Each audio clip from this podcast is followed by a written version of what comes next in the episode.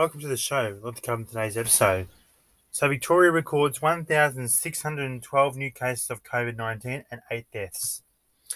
New South Wales has recorded 496 new cases of COVID 19, less than 500. A person flew to Brisbane without a pass has now have tested positive COVID 19.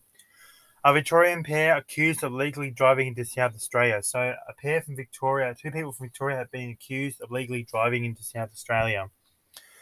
New South Wales has welcomed Freedom Day for the fully vaccinated, and a Brisbane woman has been shot in a Silvermere home where there's a manhunt on the way to find the person who did that. Sport.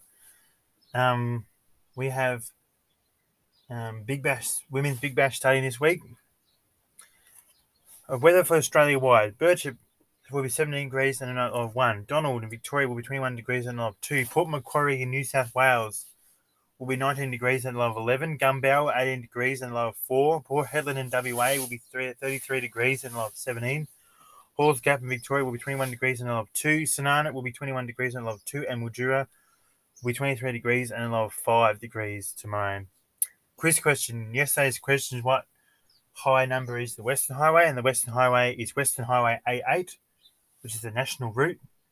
There's a highway that goes from Melbourne to Adelaide, well, to the border, and then it becomes Dukes Highway.